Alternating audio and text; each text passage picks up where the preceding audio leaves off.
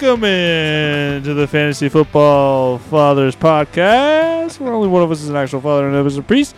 My name is James Dreer. I'm joined here by Tyler Big Herbie Herbach. Yo, what's up? And you said you couldn't be a news anchor after all that shit? Yeah, I'm trying to get my KGB fucking Channel 7 vibe. You doing new- news for Russia? Well, Why do you keep saying that? I don't know. I don't know. It's like my natural the KGB. news, news show. Uh, who's that over there that loves the KGB? He's about the hundredth guy to bring it up It's you. Uh, What's Say hi, your Stink. name? Fucking Jesus Christ! Oh, dude, what's I'm trying to introduce you. Yeah, yeah. I guess I'll introduce myself. Trey Stinky Fingers Jose, the only dad on the podcast, the only uh, diversity on the podcast, the only tight end and defense lover on the podcast. whoa, whoa. That seems like a low blow. Now, yeah, That's what I am. come on. I would say you're the only one. Yeah, we all love tight ends, I'd but say- we're talking about fantasy football. I'd say Tyler and I, you know, dabble. we dabble. I we mean, dabble. who doesn't like that tight end? Yeah, we all do. But I, I live in that area, dude. That's creepy when you say it. Well, Uh, All right. Uh, enough of that bullshit. Um, we are the fantasy football fathers. we uh, typically will talk fantasy football and then uh, drink a few beers while doing so. And uh, yeah. Four, Few. seven. you know that gives us an edge on the competition. Just a little bit of juice. You know what I mean? A little bit of big juicy, no lie, brew house, straight out of Spokane, Washington. That's kind of a little bit about what this show's about. So, uh, if you're new to the show, we appreciate you listening at the FF Fathers on Twitter today. We're talking draft um, re rankings for the wide receivers, and we're also going to cover some uh, interesting dynasty trades that have happened recently uh, in our own home dynasty league. yeah, I'm excited for that because there's been a lot of movement going on in our dynasty league, and I think uh, there's some good conversations to have about it. No, it's going to be fun. There were eight trades in a two day period. Yeah, it- it's probably happening for a lot of people, honestly, because we're getting close to the season. Everyone's like realizing, oh, we've been in this dynasty league all off season, not really paying attention. Things are creeping up, and once like once movement starts happening, everyone starts moving. So if like nothing's happening in your dynasty league, just drop a guy and add a guy, and then watch how many other people in your league will drop a guy and add a guy. Because like, oh shit, people are making moves. Yeah, that's an interesting. Um, it's an interesting thing to talk about. I think, you know, we're kind of in the uh, slow season, as it would be for for NFL football. The slow season for sports in general. sports in general, but like there's no real news right now. Everyone's on vacation. Um, they're gonna come back eventually to training camps um, in the near future, but right now there's really not a whole lot to talk about. And and I think Trey, you bring up a good point. Once once someone completes a trade and makes a trade happen, that you know that gets the wheels spinning for everyone else in the in the league and. I think it's a good thing. I, I like you know active leagues that um, do a lot of trades. I think it does take some time, right? Like this is a in this dynasty league in particular. I think we're in our third year. Yeah. yeah. And- We saw like the most movement in one day. I think we had three trades in one day. There really wasn't a whole lot of trades, um, be, kind of before this wave, outside of like maybe the same few people, you know, Mhm. um, involving themselves in trades. But now it seems like the the whole league is kind of getting in on the action after they maybe missed out on some opportunities um, early on. And so, if you're in a league, a dynasty league, that is, that's just not trading a whole lot, I, I'd say hold out. You know, um, the trade wave could be coming. Maybe you got to start it. Dude, it's all hit or miss, and also like, a lot of people in our league, uh, including myself, honestly, when we first started the dynasty league, I was new to dynasty, so you kind of figure it out as time goes on. And I thought I was in like a win now mode, and I realized I was not. So I'm starting to rebuild, and I'm more open to trades than I was in the first place. So I mean, I think people like they find out their place in the league after a year or two, and they're like, okay, I'm not where I thought I was. So maybe I should do a rebuild, maybe I should do a win now thing, and everyone's making moves now. And this would be, yeah, like you said, like the third year we're doing it. So I think people know their place in the league, and we know what we're doing because it is a long term thing when you're playing Dynasty. And a lot of people act like they know what they're doing. I was one of those people. You really don't until you're like really deep into it and you understand like the depth of the league and what everyone else's place is and what they're doing, how they're doing. So, yeah, just got to play your role really. Try to find a way to win. For sure. Also, about the whole dead period thing, guys, it is 30 days until the very first preseason game. The Hall of Fame game is August 10th. We are exactly one month out to finally having football back in our lives. Holy shit. Thank God, because I've been debating on killing myself for the last six months. Just, Not really, but just four more weeks, and you will be there. You'll see a little bit of XFL arena style football um, type talent out there, but well, how much longer can I get by on watching the fucking baseball highlight? I'm like, fuck me. I'd rather watch the fucking uh, this NBA Summer League. The, the summer league shit. Yeah, honestly, it's like we, we only have so much to go on. I was watching volleyball the other day. Hella fun, hella nice, but you know those women are nice. But yeah. Anyways, beach beach volleyball or Oh yeah, of course. Yeah. yeah. yeah, yeah. Suns out, buns out. That's right.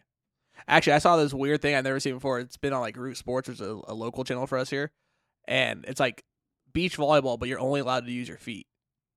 But it's still set up like a traditional volleyball court. I don't think my neck agrees with that. Um, yeah, that is popular in like uh where areas where soccer is popular, like Brazil. Everywhere Uh, besides America. Yeah, it's actually super like looks way harder than real volleyball. oh yeah, it's got to be. Yeah, but we're white, so we don't really understand those things. Well, I guess you guys are, and I'm kind of I white. was like, so- I, I was like, wait, what happened with that diversity over there? I am the diversity, but we are two and a half white people, so Two and a half. I can still relate. using your feet. What are you doing? Unless you're crushing grapes for wine. Whoa, baby. I don't know. What That do was, I was that was just not the, what I was expecting that analogy to go to. I, I don't know what else white people do with their feet. They post them online. You'd be surprised. Oh, nice. Yeah. um. All right. Probably got more followers than us. That's for damn sure. For sure, dude. You put them stinky toesies online, though. who- Who knows what might happen? Alien toes. I'll save these for the archives, man. They'll find these. Archeo- archaeologists will find these. I'll be put on a pedestal. They'd be like, this fucking freak. His second toe was four inches longer than his, His second big toe was a dick. All right, Oh, yo, can, can we do some fantasy football shit, please? For the love of God, we're in too deep right now. Oh man. Oh shit! All right. Um. yes. Back to fantasy football. After second toe dicks. Um.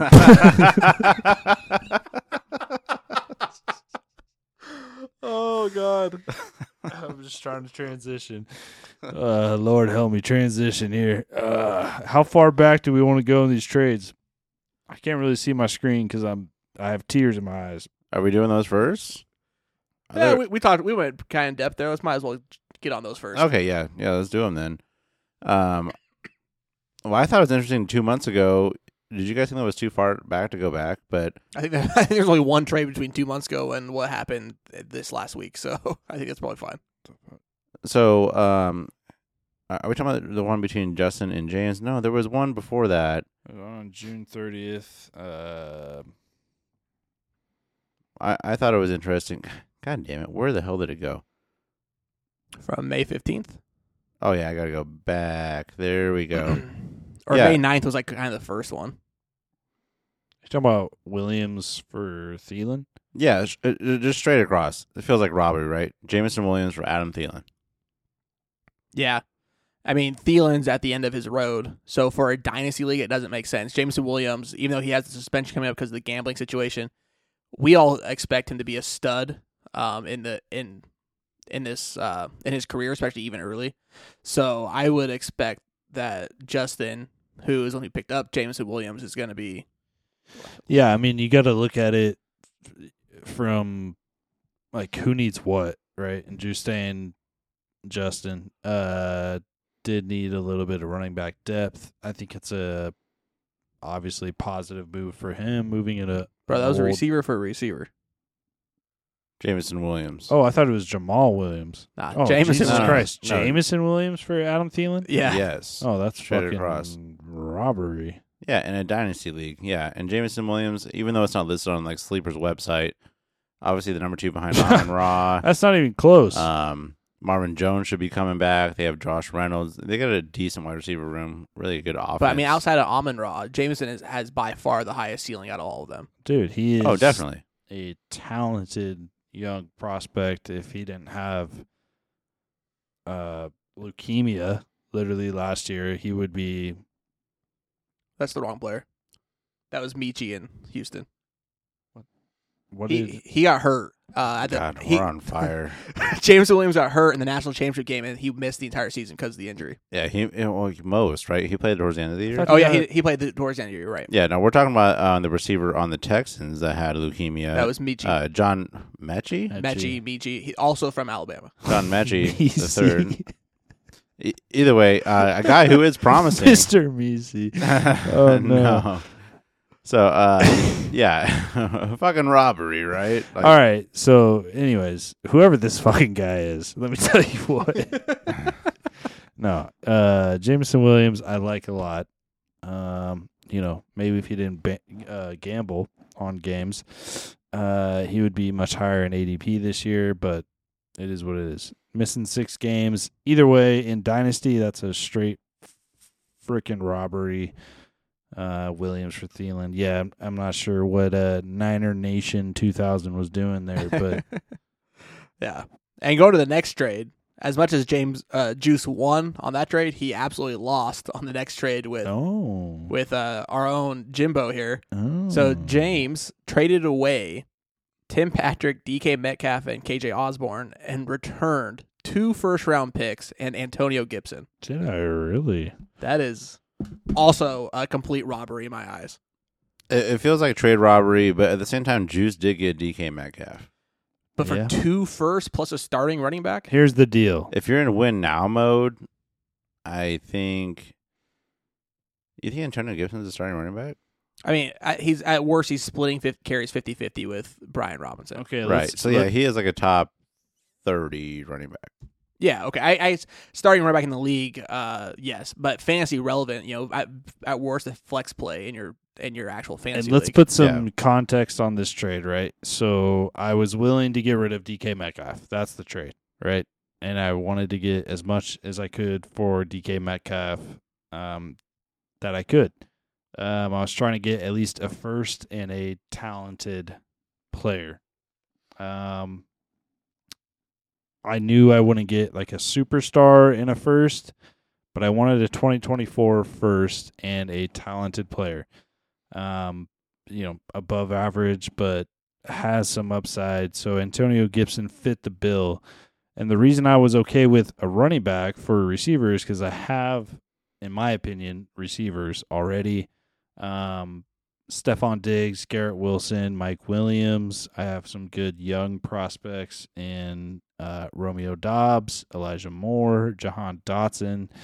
So I felt like I could fill that flex spot um, with one of those un- other younger receivers, and I already had Garrett Wilson and Stefon Diggs as my starting receivers, uh, plus Mike Williams. So I was just trying to get as much value as I could in trade pick, uh, in trade, uh, in picks for DK Metcalf, especially for the 2024 class, because I feel like it's a strong class. I'm not 100% sure about 2025, but I know that Marvin Harrison Jr. is in 2024.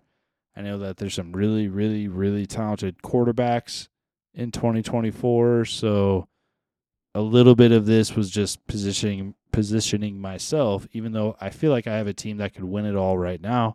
I wanted to position myself in 2024 to um, do kind of what I did in 2023 and, and take some really good young rookies um, in the in the draft. So that was the thought process behind that. Yeah. I am curious how much negotiating there was because this is the trade that Juice actually called me on and wanted advice on what he should do. And I told him to offer Gibson in a second and go up to a first if needed. How the hell did you get to two firsts? Um, well, you know, God. I am in sales.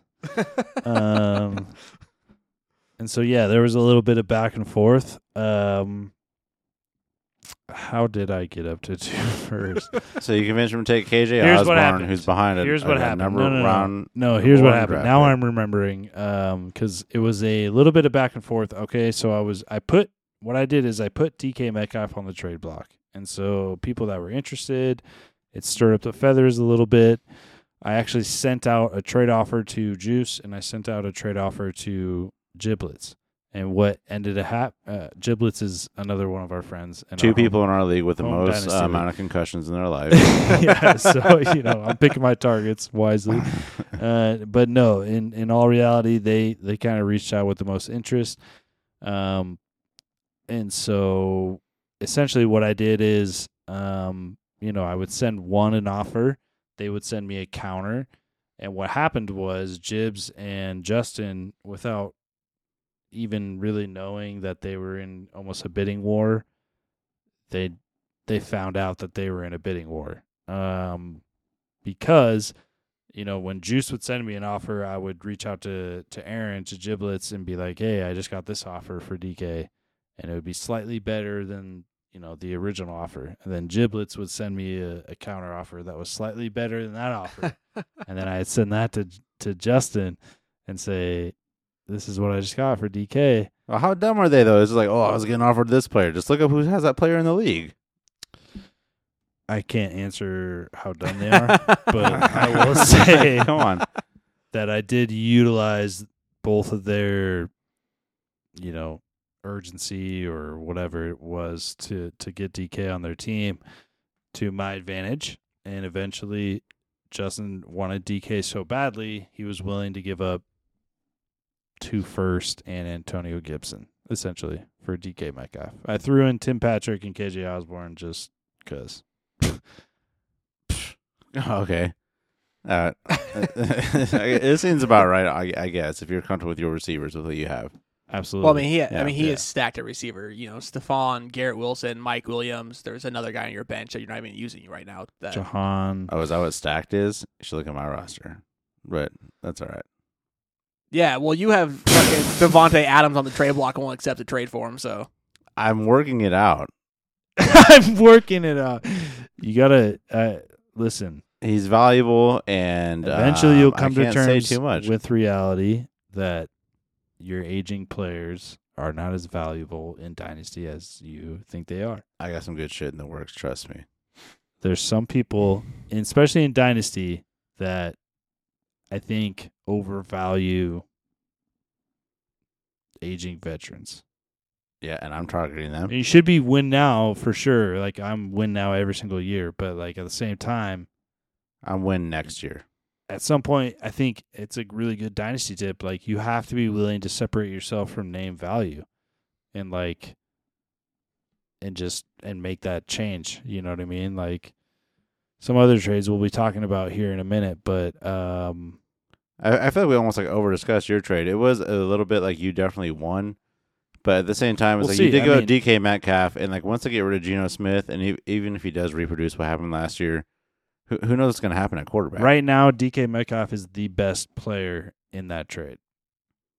Yeah, by far.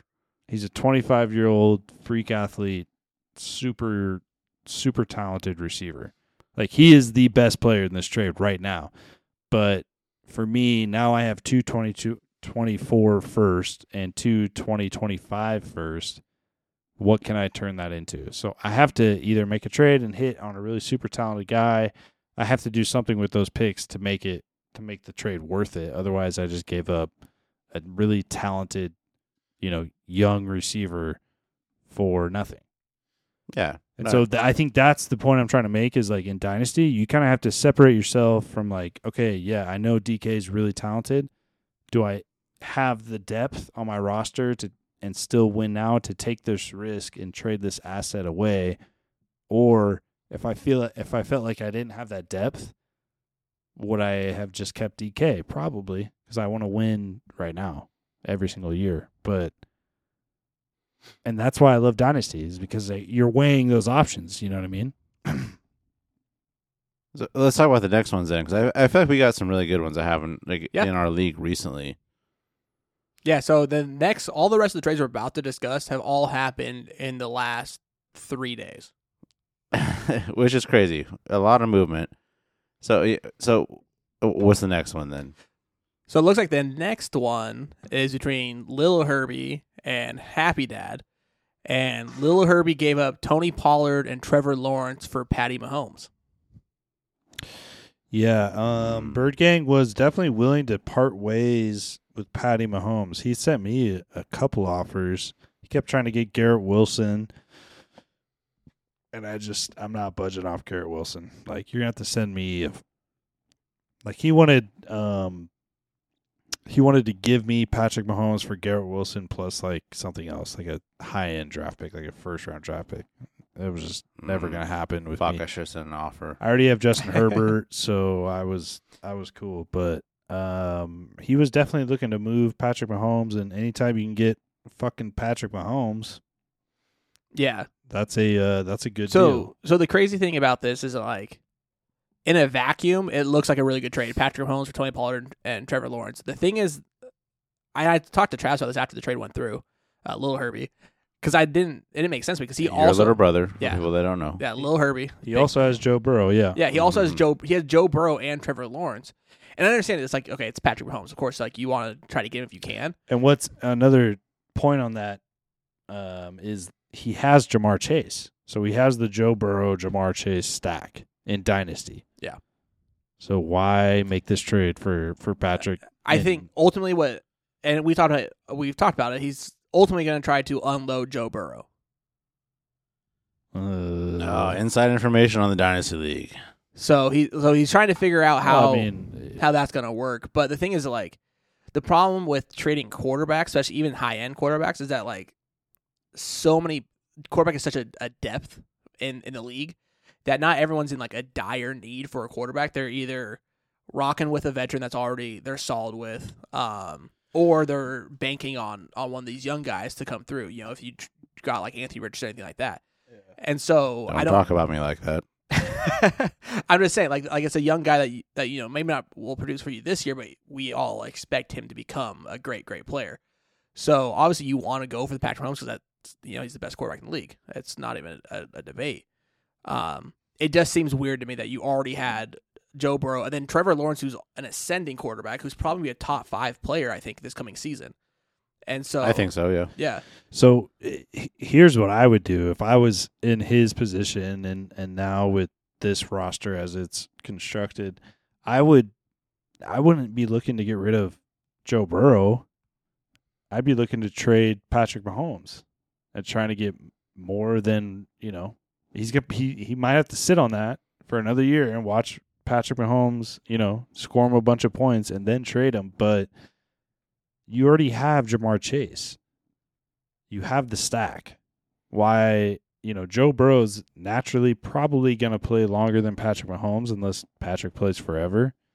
But he might. he might.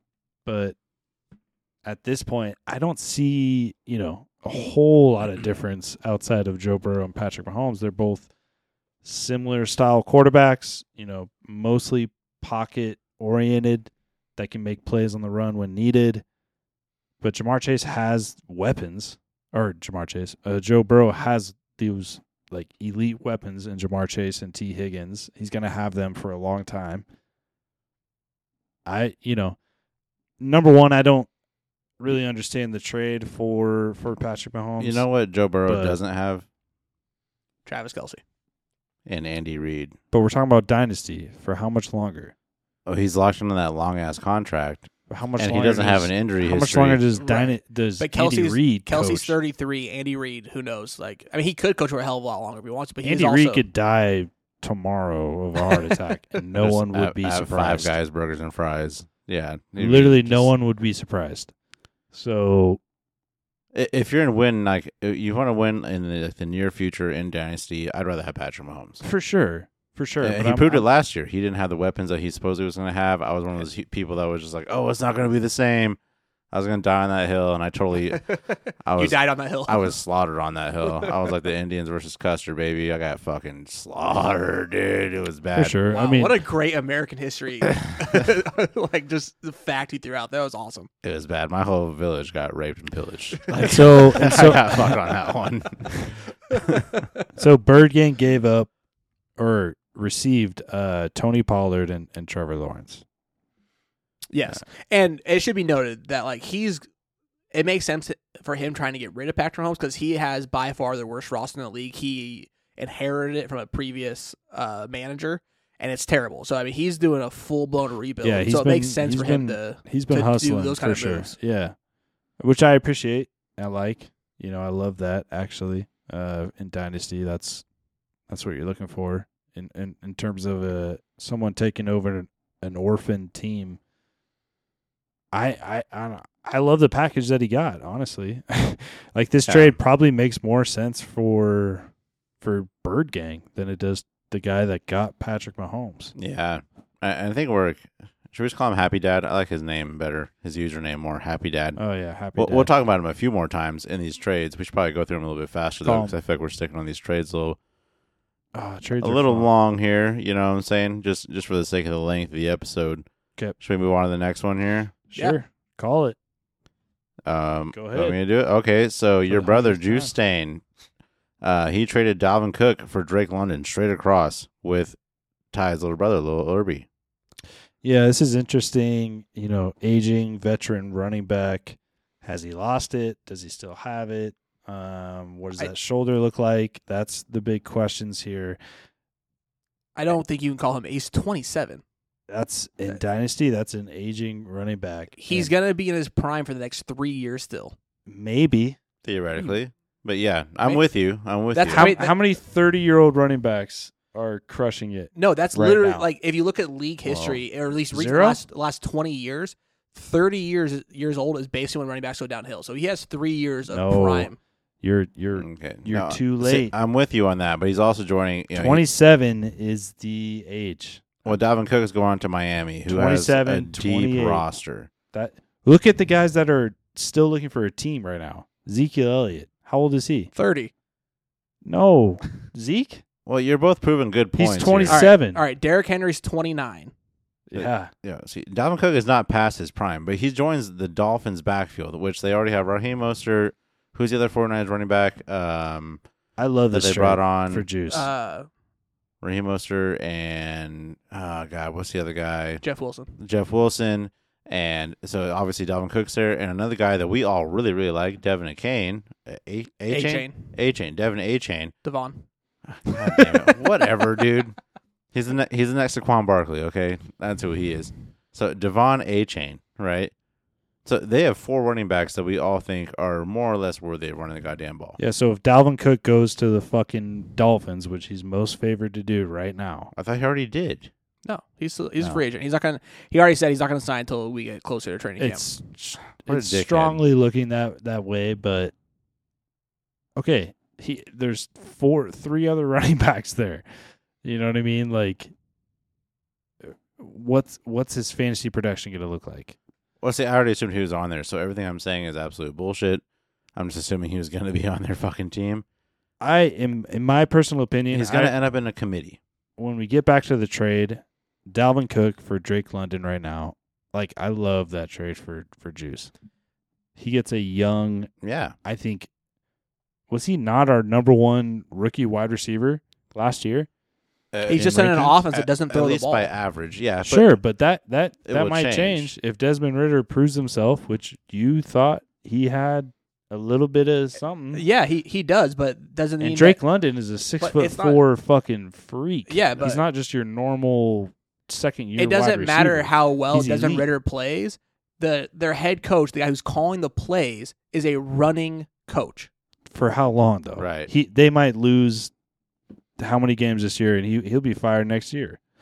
Yeah. For how long? I hate to piggyback on this, but we were talking about this last year, and this is a dynasty trade, and he traded for a young elite wide receiver with an elite skill set for a aging veteran running back that might fucking not be around in two years.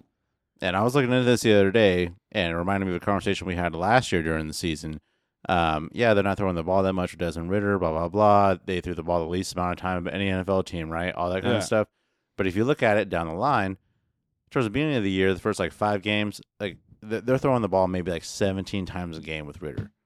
Towards the end of the year, they're throwing the ball like 24 times. Well, it was with Mariota. Ridder didn't play until I, the last, I would four hope to. God it gets better. I mean, at the same time, you can't put it all on the coach. Like you're dealing with a rookie quarterback and Marcus Mariota as your fucking quarterbacks to throw the football. Okay, hold on. Stop with the disrespect real quick. Well, let's just be real because Marcus Mariota has never been the best passing quarterback, which is a weird thing to Okay. say, but he is. He isn't. Yeah. Either He way, the most was. targeted games that um, Drake London was having was with Desmond Ridder towards the end of the year. So it seems like there might be something going on mean, there, there- and they got to could. roll with him. I'm just. I think you're downgrading Dalvin Cook. I'm not. I'm just He's saying. had four No. straight If seasons this with was at least re- 1,100 yards. if this was redraft, sure. Next year, shit, Dalvin Cook might outscore Drake London. But I'm saying for a dynasty league in terms of value for the rest of forever, like Drake London has, in my opinion, way more value than than Dalvin Cook. I'm with both of you on this. I'm not like downgrading him, but I feel like he's going to end up in a committee. I just don't think that even in Dynasty League, you can be looking four or five years down the road. That's too far far down. You have no, No, idea what no, your team's no, going to look no. like at that point. But over the course of the, probably the next three season, seasons, Dalvin Cook is still going to be a good running back. Ah, that's not for sure. It depends on where he goes. He's shown That's no really not for he's sure. He's shown no though. signs of slowing down though. Like you brought up Zeke. Zeke has had 1,000 yard season and it was 1,002 yards in the last three years. Dalvin Cook has had 1,100 yards in four straight seasons. but where does he go? And who's he splitting carries with? And what is uh, does Okay. the shoulder hold up? Like there's so many I think there's a lot of variables there. Then If just, he goes to Miami, it doesn't matter where he goes. if he goes to Miami, are you really going to really? Are you that concerned about him splitting carries with Raheem Mostert and Jeff Wilson, who we know are not even near the capability of, of Dalvin Cook? I, I, I don't think they're near the capability, but I think there's going to be a coach there that's used to using multiple running backs, and Only because they didn't have a stud in, in San Francisco till after he was gone. but he'll he'll want to at least keep that stud around for for the playoffs. Um, he, he's going to want to keep Dalvin Cook healthy, and there's a reason why they've signed so many fucking running backs and then drafted another running back. Like they understand that it is a committee league. He's going to use multiple running backs, whoever's healthy. Um, whether whether Dalvin Cook's killing it or not, I, I still think other running backs will be used game in and game out. So, for me, from a dynasty perspective, Drake London for Dalvin Cook, I'll do that all fucking day, all day. And that's, That's, fair. just my and, and that's fair. I'm I'm just saying the only two places that I would be concerned about Dalvin Cook not giving you the a minimum of a high RB two would be New England and the Jets. Those are the only two places. Any other place he goes, I feel like he's going to give you that low end RB one or high end RB two. I can see that. Definitely RB two. Yeah, definitely like worth starting. Which, know, is rare these days and age. So you guys are both making good points here. I, I feel that. I feel like I'm de- playing like devil's advocate, but a little bit. uh, you are a little bit. no, you guys are both like convincing, but at the same time, it's so fi- it's so hard to find like a good solid running back. So and if people you're- do devalue Dalvin Cook. if you are, um, who did that trade? If you're little Herbie, or no, if you're Juicetain, you're not giving up Dalvin Cook for Drake London. I'm not saying I wouldn't. I'm just cons- I'm just not gonna immediately say that it's a, a one sided trade. If I needed a running back, or if I need a wide receiver, I am giving up Dalvin Cook for, for Drake London. But it, it all depends on your your team setup, you know. And no one really like has like a great running back room. There'll And- be one team in your league that has and a you good also running back again room. you brought this up. With, I do. You brought this up with, with your with your trade earlier. If you look at Little Herbie's receiver room, it's Ja'Marr Chase, AJ Brown, Brandon Aiyuk, Calvin Ridley, who I think is going to go off this year anyways. Yeah, he had he he could he could part ways for sure. So like he has so so, like so in in Tiger or Little Herbie's mind, he's in win now mode, right? Like he has yeah. now he just he just traded for Patrick Mahomes. He has Jonathan Taylor, Ja'Marr Chase, AJ Brown, Gesicki's his tight end, which is whatever. Um, Aiyuk and then Calvin Ridley. Tell him to hit me up. I got tight ends, baby. In in his mind, he thinks he's in win now win now mode, and so I get it. He has wide receiver depth, um, and he's willing to to give up a young receiver for a extremely talented running back in Dalvin Cook for the next year, maybe two. I mean, that's what it would look like. Yeah. So I guess I guess that's the one of the things that we should keep in mind when we're looking over all these trades is the context of them, right? Like every team's in a different position, so Yep. so that's really what it comes down to. Except uh, except for this next one because the next one is stupid. I, I don't fully understand this one. Yeah, let's just run through So this. this one was between Happy Dad. These are uh, two orphan um, owners. They took over some teams this year. Happy Dad and Niner Nation. Um, so Happy Dad collects Tyler Lockett and Damien Harris and gives up Michael Thomas and Chase Brown. Chase Brown's the The backup to Joe Rookie Mixon. running back, not even for sure the backup. There's other guys there in the mix. We'll see what how that how that plays out. Um, but he's a rookie, and Michael Thomas for Tyler Lockett and Damien Harris. I'm on the Lockett Harris side all day. Yeah, I don't think it's close.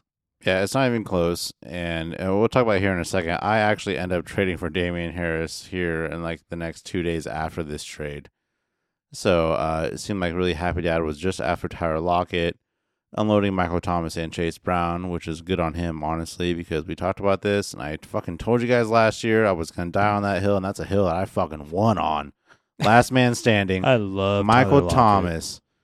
Well, yeah, I love Tyler Lockett, yeah, but Michael. Thomas, I told y'all motherfuckers, it wasn't gonna happen. It ain't gonna happen.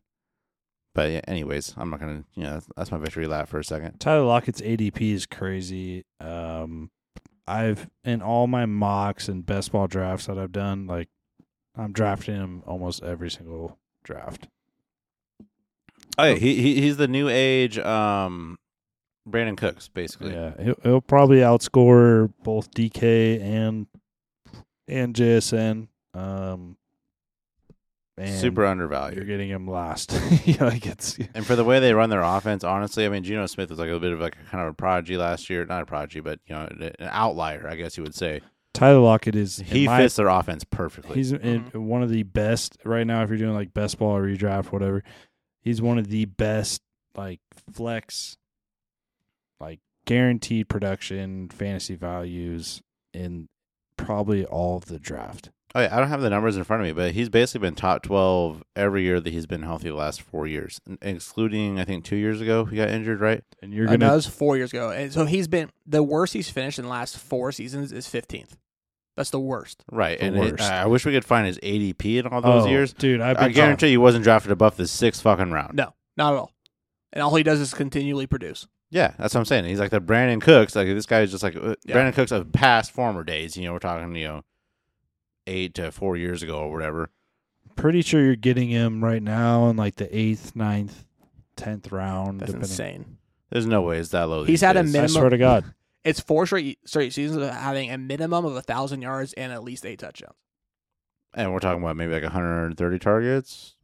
Not quite. It's actually a little for his target share. It's actually kind of low compared to like most guys. Like his highest targets over those four years is 132, but he's really hovering around around about 110, 112. And then imagine if he actually fought for yards too, because all he does is catch the ball and fall down. Well, he he's little.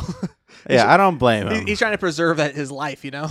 and he is. I don't blame him. But man, at the same time, for us fantasy owners, we take the extra 200 yards a season. You know, So according to Fantasy Pros, 67th overall right now, going wide receiver 32. He's well, never 67th would be like top of the fifth in a 12 man league. he's never finished. yeah. He's never finished beyond wide receiver 15, right? In the last four years, that's the In worst he's four been. years. Mm. And, And he he's is the 32. wide receiver 32. I mean, that's He's going behind Aiyuk. And actually, you can go back five. If you go back to five years, Kirk. he was London. he was receiver seventeen. So who's who's Aiyuk? It's Aiyuk. Aiyuk. Aiyuk. Yeah. But yeah, even if you go back five years, his worst is seventeenth. God, dude, DK is going as the wide receiver 15. He might outscore DK Metcalf. He probably will. DK is going as the wide receiver 15 right now. Yeah, honestly, let's dude, let's talk about the next trade. Honestly, this blows my fucking mind because it involves Chase Chase Brown again. Let me uh, catch up here. So Niner Nation takes Chase Brown, right? Um, from Happy Dad, and he trades away Chase Brown and his first round pick for DeAndre Hopkins, who is not on a team anymore. Brandin Cooks, Tim Patrick, who has also been traded recently in our league, and Khalil Herbert. So for Chase Brown and a first round pick next year, your brother gets DeAndre. Oh no, your brother gives up DeAndre Hopkins, Brandin Cooks, Tim Patrick, and Khalil Herbert. This trade to me was like all over the fucking place. It's hard to even like digest at first. Yeah, this is a uh, juice stain special here. a little spastic. Yo, and honestly, fun fact: it's the same fucking day, eight hours later. It's I I almost feel like this is Juice trying to regain the first round pick that he gave to you. Yeah, that's exactly what it is. Um, I think he really wanted a first round draft pick back and decided to just throw a bunch of shit at the wall and see if it sticks. Kind of. I mean, so I mean, obviously, you know, Hopkins didn't play all of last year because because of the suspension. But if you took the games he did play and extrapolated that over the course of the entire season, it was more than thirteen hundred yards that he would have had, like right back into receiver one territory, right? And to the fact to give him up, even though he's not on a team, he's going to sign somewhere, obviously. Give up a guy in Brandin Cooks, who I think is going to have a resurgent season, being the number two receiver in Dallas this year, and then also giving up a guy in Khalil Herbert, who's going to be the starting halfback in Chicago for uh, I wouldn't be so quick. at least to begin the season. I think he's, he's gonna- starting. I think he's uh, to begin the season. I mean, obviously the kid from Texas, uh, Roschon Johnson, I I love. I hope so. He's on my taxi squad. Oh, you're forgetting about their actual starter. Justin Fields. No.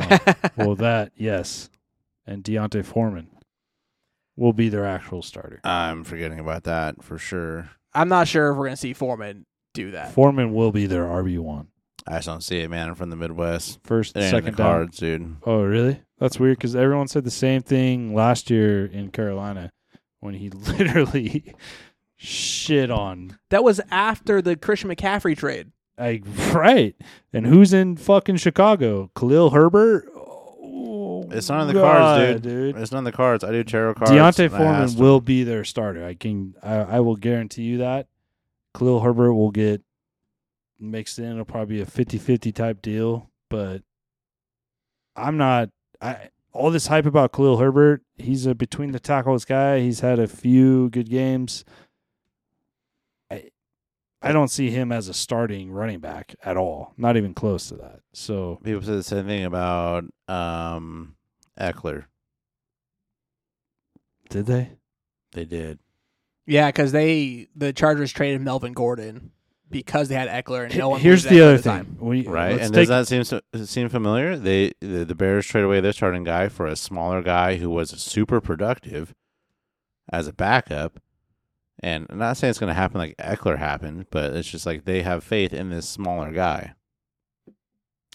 And Ekeler is a good example of that. Here's the other thing. Um, Juice gave up three receivers in this draft or in this trade: DeAndre Hopkins, Cooks, Patrick.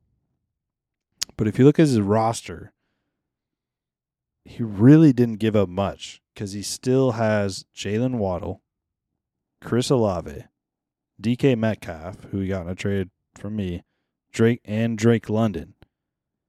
Like those are four he has Jameson Williams on the bench, John Metchie, you know, a couple of young And- guys there. But no, those that's- four guys, That's- and that's fair. On it really is.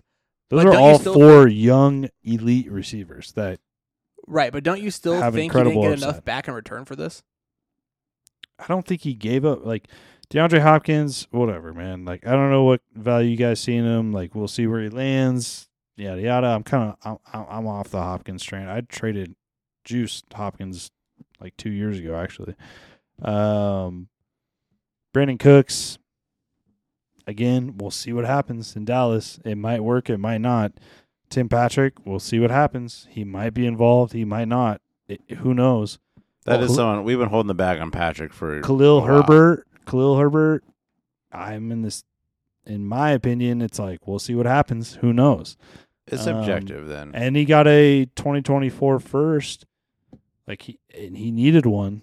So in my opinion, I don't think he gave up that much for a, a 20. If you really want a 2024 first that badly, like his team is still good enough where he can legitimately win the championship this year. Right. Um, I mean, and again, like I'll give you that, but I don't know. Just getting Chase Brown in the first round pick doesn't seem like enough value here. I think he could have gotten more because one, you have to remember the Cowboys. Again, it's a lot of name value.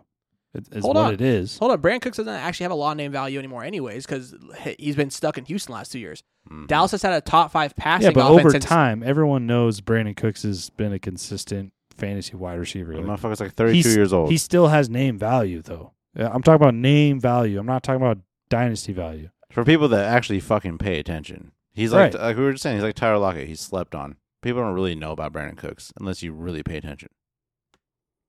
But he's going into an offense. Brandin Cooks is with the Cowboys. It's been a top five passing offense With since, Kellen Moore as their OC, which he no longer Yeah, is. but it's still all the same players there. Just because they might run the ball a little more doesn't mean that it's still not going to be an amazing passing offense. It's still Dak Prescott running the helm, and since his rookie year, they've been a top five offense passing wise. yeah, they threw the ball a lot. Right? They also ran the ball a shit ton. That's why Zeke no no longer has a, has anybody to play for because his legs are gone. Well, well peep, peep, peep game on this like next trade involving your fucking brother again making mad moves. Jeez, he's fucking Right. traded everything. yeah, so he ends up with two first rounds in this trade. Okay. a 2024 first and a 2024 f- first round or sorry i said that twice 2024 and 2025 first round and he gives up kj osborn isaiah pacheco and his second He's- round in He's wheeling 2024 and dealing, bro. he yeah. really is. and his his third round in 2025 which honestly like to me third rounds don't make mean Okay, so he absolute gives shit. up KJ, he gives up Pacheco, he gives up a 2024 second and a 2025 third. Yeah. And, he, gets, two first. Yeah. a for 2024 No, I- first and a 2025 first. In my opinion, Juice fucking I like this trade for this Juice. is absolute rape Yeah. took him over the rails here. I mean, it sucks giving up uh, young up and coming back in Pacheco, but I mean, other than that, like, but it's yeah. also Kansas City and Andy. Like, who fucking knows what's going Right. to happen with that backfield? Pacheco could be gone next year. he, he You could. know what I Uh, mean? it, it totally could happen. We saw what happened last year. They they relied on Jerick McKinnon towards the end of the year. Someone who like literally. Well, yeah, they because like, because Clyde is done, dude. Clyde's out of there. And in Oh, my yeah. opinion, the picks that really matter in rookie drafts are first rounders. You can find um, talent and depth in the second and third, but It happens because I got Michael Mayer in the second round this year. Holler at me. I still got to wait and see if that guy turns out or not. But he will. well, we'll see. We'll see. First rounds though are just so fucking valuable. They're so valuable. Yeah. So he trade rated him in this one. Let's talk about uh, you know one of the most valuable trades that happened recently in the you know, dynasty draft or the dynasty league. Yeah, it's the last one here. Um, Happy Dad uh, trading away Damien Harris and Anthony Richardson to Stinky Fingers Jose. Which he took with what, like the third overall pick in our draft this year. Mm-hmm. It is a one quarterback uh, dynasty league. Um, Stinky Fingers gave up Jamaal Williams and Kyler Murray, and in return got Damien Harris and Anthony Richardson. I'm curious how you guys feel about that. Well, uh, I'm curious about your thought process. So walk us through who offered this trade. Did you offer it? Did he offer it? Was there counters? Um, why'd you do it? Uh, I forgot the initial offer. Basically, the initial offer was he wanted Kyler Murray and Jamaal Williams, and he was going to give up Anthony Richardson. And I was like, okay, I'm already like pretty much in, but I need a little bit more. He gave me somebody else besides Damien Harris, and I looked through his roster, and I was like, well, out of all the running backs, because I I am thin at running back this year. Uh, I was like, okay, um, out of his running backs, he's willing to part with. I like Damien Harris, who's on the Bills. Damien Harris, when healthy, uh, even though he does have injury issues, was an absolute monster on the Patriots, scoring touchdowns every single game that he fucking played. There's a little bit of like a stigma being on the Bills because since Josh Allen has joined the Bills, there has not been a good running back. So it, it is a bit a bit of a risk, but to me, in my opinion, I get to offload Kyler Murray, and I'll have Anthony Richardson. Okay, so Kyler Murray was your starting quarterback, right? He was the quarterback that I started with in our dynasty league, yeah, and he was my starting quarterback, yeah. But someone who I had absolutely no faith in at all. So I was like, okay, you're going to give me someone who I really have a lot of faith in, who has huge rushing upside, who is probably going to start this year. And we talked about it a million times in this podcast. Even if you're not the greatest passer, we saw it last year with Justin Fields. We've seen it a million times, or not a million, but plenty of times in the last like three or four years. If you have rushing upside as a quarterback, it will offset your inabilities as a passing quarterback until that shit comes along. And Anthony Richardson's fucking huge. He's like Josh Allen size, basically, and he's super fast. He is the size of Josh Allen and runs like Lamar Jackson. So there is that. Yeah. So like, I mean the the like, the abilities are crazy. And like I said, I'm not in win now mode. I'm like in win next year, maybe the next year. Yeah. Like I'm kind You of definitely you took a risk, right? Because Richardson still has to prove himself on some level. You know, in terms of fantasy, Kyler Murray has kind of proven himself to be valuable in fantasy football. years whether that ago. whether that translates here on out, I I don't know. I'm not a huge Kyler Murray fan myself, but I like the trade. I mean, like you took a risk, right? So you sold a guy who's might be at his highest value ever in Kyler Murray right now. Probably it um, will be his highest value. It could ever. be. It, it Which- very well could be. Which is crazy considering that he's not going to play at the minimum of like six games this year. Probably more than that though. yeah, he he might not play half the fucking season. And Mhm. so, and then you got, you know, him at, you know, Anthony Richardson could be a guy for the next Mhm. 10 years, you know. Um, we don't know. It's still a big question mark, but you took a shot on a, on a guy. And, and really, the running backs for me, it's kind of even. Um, Jamaal Williams, he might score a bunch of fucking red zone touchdowns this year. He might not.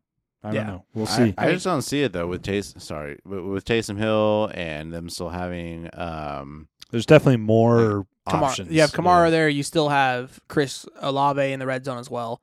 Um, and we have to like everyone's Kendre Miller. like, yeah, Mhm. yeah, that's your guy. Um, I like we, we we like him. yeah, I mean, yeah, and with Jamaal Williams, he led the league in rushing touchdowns last year. We know it over the course of history. Touchdowns are not a sustainable thing year over year over year. You it's always see a sticky difference. stat. Yeah. Yeah. so, and I completely understand getting rid, rid of Kyle, uh, Kyler Murray. Like I said, I told I've told you guys both this before, but I don't think Kyler Murray plays this season. I don't either. they threw a bunch of money at this guy. They need him to be 100% right when he comes back.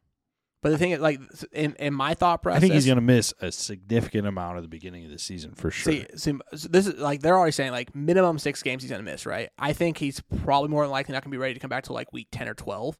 But in that case, let's say he comes back in week ten, right? The Cardinals roster is terrible. If they're one and nine or two and eight come that time, why, why- why, why play play him? him? Yeah. Yeah. and then it's a brand new regime, so at that point, you know they're tanking. They're gonna go and pick one of the top quarterbacks in the draft next year, probably Caleb Williams out of USC, and they're gonna try to ship off Kyler Murray. Yep. Which they should do. And like you said, I got rid of him at probably his highest. ra- You- Yeah. Oh, for Highest sure. I- value. I, I mean, not for sure, but like he could come back. He could play and be amazing. Who knows? Um, I think in my opinion, over. though, I'm more willing to bet on the side of he might be at his highest value ever right Yeah. now. No, I think And I that's just a sad truth. Like he, a ton of talent, but it takes a lot more than just talent to be yeah. successful at quarterback. And the thing is too, like you said, you're taking the, the long approach here to your to your roster, which so it makes this makes all kinds of sense for you. Um, Yeah. And then and clearly, I know um, Happy Dad, he's new to the to dynasty leagues, so he's g- He's figuring it out yeah. He I mean he's going into this roster rebuild hard. trying to win right now, Yeah, and I have to admit he went from by far the worst team in the league. he's his made start some moves. his starting lineup is it's not great, but it's definitely solid. His It's gotten starting, better. For yeah, sure. his starting lineup right now is Trevor Lawrence, Tony Pollard, Isaiah Pacheco, Christian Kirk, Tyler Lockett, George Kittle, David Montgomery, Jamaal Williams. It's a pretty solid starting lineup. Now he has no depth anymore. Um, well, not he really had any He, in the need- he needs either. receivers if he's going to compete. Let's be honest. Well, I mean, yeah, I mean he's running with you know He's got my boy Lockett though. Christian Kirk, I think, could have a big year, and he's got the stack with Trevor Lawrence. Yeah, I mean, eh, eh, I'm just saying, like his roster was so bad, and now it's He didn't need Kyler Murray. Like, no, but he is he's a Cardinals fan. He loves Kyler Murray, Yeah. so I'm not surprised that the trade was made. Uh, but you know, I just have to I have to say his roster is it's legitimate now, and is he going to win this year? No, but is he going to be competitive? Hell yeah. yeah. All right, that'll do it for the trades. Um, so that last trade, Damien Harris, Anthony Richardson for Jamaal Williams, Kyler Murray. A bit of a calamity, in my opinion. A lot of really interesting trades. A couple of them made no sense to me, but honestly, as we dug into some of these, they made more sense now that we dug into it more, not just at face value. and that's that's what happens. You really got to think about these things. You know, uh, one thing I've noticed: Big Herbie not involved in a whole lot of trades. Dude, no one's accepting my shit. Hmm. I mean, now granted, I did make the very maybe fir- overvaluing. I made the very players a first- little hold on. bit. No, no, No, 'cause I'm, I've actually haven't even gotten trade offers. I've only sent them out, and no one's accepting them. Um, I also did make the very first trade of this offseason, though, trading up to number two overall, not expecting you to then trade to number one to steal Bijan from me. so, oh yeah. yeah, there's that. Uh, a little dynasty tip: if you see someone with a logo of an NFL team as their profile picture, you can likely trade that player, players of the team, um, at an increased inflated value. So I traded Christian McCaffrey for Bijan Robinson, and I will do that every day, all day for the rest of my life as I play dynasty fantasy football. Yeah. But for now, uh, we're gonna re-rank our receivers real quick. Uh, top five rookie wide receivers after the NFL draft. We're gonna rank them in a redraft fantasy football kind of uh, value, and uh, rank them one through five as who we see having the best fantasy um, output in a redraft league for 2023 Yeah. if that made sense we're just basically we're, we're just now reevaluating these guys on based on what they're going to do this season Yeah. alone. based on where they landed and I, I would say i would call it like a redraft ranking right um Well, basically, we like Not we, did, we did a, a pre-draft ranking. We don't know where the fuck these guys are going to go. Now we know where they're at. right So now we we will, like we have a way better idea of like what they're going to their at least their near future outlook is going to be. Correct. i think it's pretty obvious uh starting at the top i think we all had the same number one right JSN, absolutely. Consensus number one no no no for the re-ranking for Oh. re-ranking. Uh, it, it, we have all uh the same number one Yeah. re-ranking. Yep, we do. So obviously it was JSN before the NFL draft, but um, given where they fell, uh, we all had Jordan Addis- Addison as the number one uh, rookie wide receiver for redraft leagues for this year. Immediate impact. Um, I guess I'll start. Uh, Addison was my wide receiver too, you know, just based off of talent alone in our pre-draft rankings, um, and in my opinion, landed in the perfect opportunity. Went 23 overall to the Minnesota Vikings. Um, should probably finish number two in targets for this team. Extremely productive um, out of college. Is undersized, but extreme production. Um, and really proved, in my opinion, watching the tape that he could beat man coverage consistently on the outside, which is what the Vikings wanted, which is why they were happy to draft Jordan Addison, KJ Osborn is still there. Typically a slot receiver. That's where he's most versatile, where he can do the most damage. Not really a, a, a elite route runner on the outside like like a Jordan Addison. So it's a good fit. Um, you know, I think he should have an immediate impact, and I think we all agree on that. Yeah, absolutely. I mean, KJ Osborn realistically is a one trick pony. He's he's mostly a deep threat, right? Jordan Addison was probably it was between him and JSN in terms of like the best route runners coming out of this draft.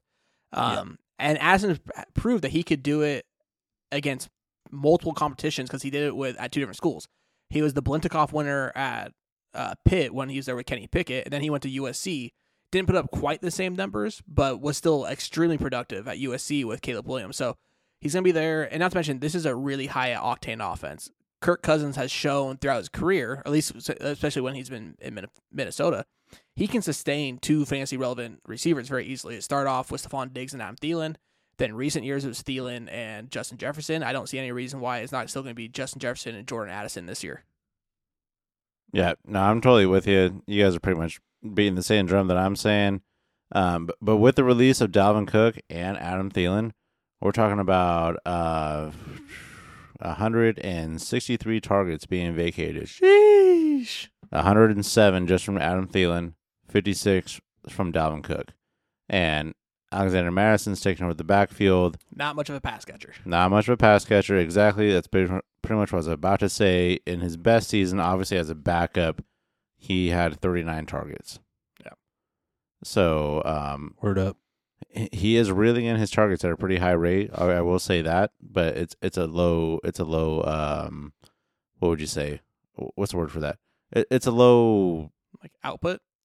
Well, it's it's a low like test percentage to be like, oh yeah, he's gonna catch all of his targets. You know, if you're only getting targeted forty Oh, times yeah. a year and you're catching thirty two of them, it's it's not exactly saying like, oh, I'm getting targeted sixty times a year, I'm catching fifty of them. Right. It, it, it's different once you get a, a target target Ratio. a larger target share. yeah. But yeah, so th- there's a lot of targets to be uh, had in this offense. I know they did add another tight end, um, but I don't think that's really gonna fucking matter.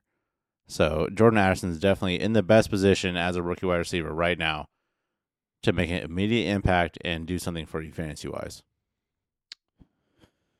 All right. Uh, moving on. Let's talk about our number two receivers. I had uh, Quentin Johnson for me at number two. Um, I guess I'll just do my spiel because I think you guys had someone different. Uh, I had Quentin Johnson. Um, Allen, Keenan Allen missed basically nine games last year. Uh, Mike Williams basically missed five games last year. It's a total of 14 games. The Chargers out of 18 or without their one of their starting wide receivers.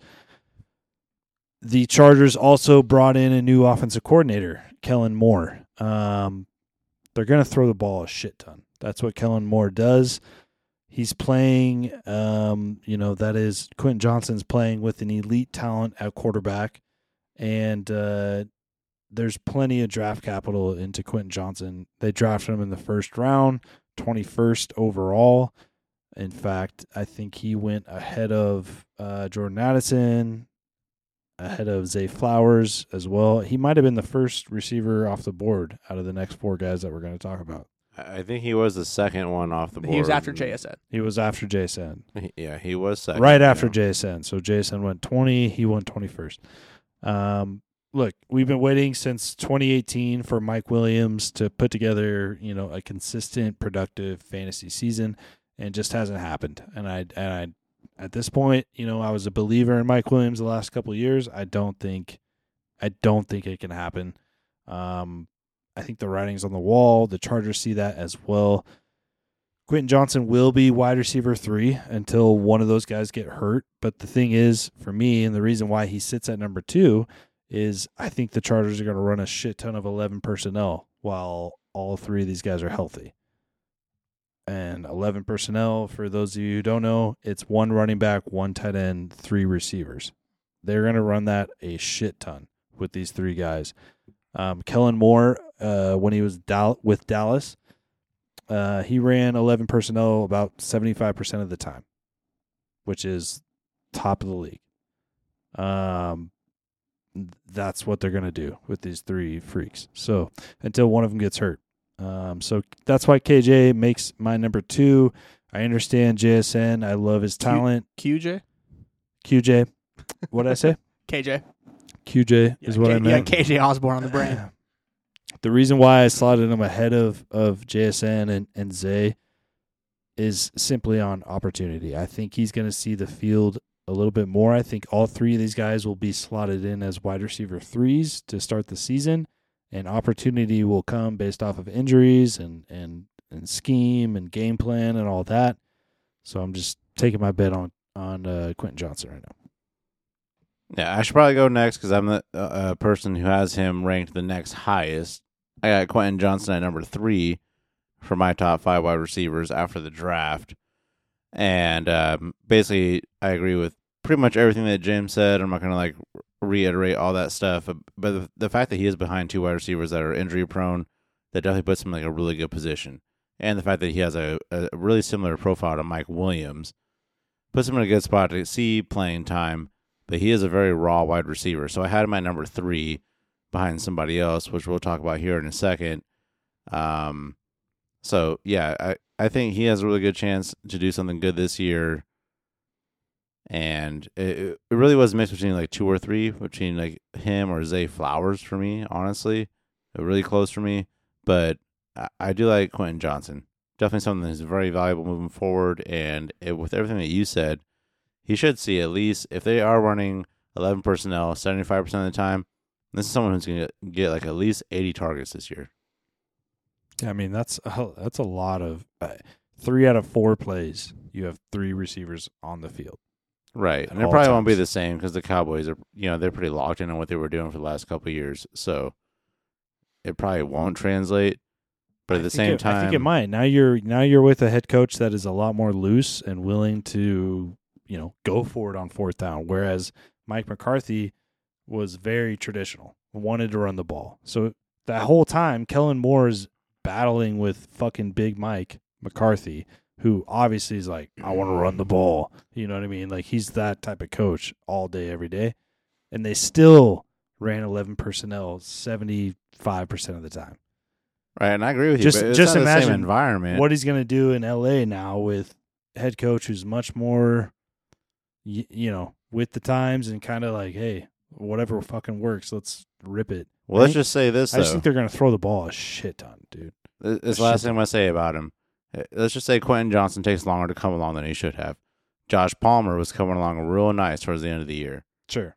So it it might take him a while to get himself into the picture. it could. And i would agree with that more if quentin johnson was like a second or third round draft pick but the fact they took him 21st overall that's a lot of draft capital. Like that th- in the first round your first round draft pick has to fucking hit.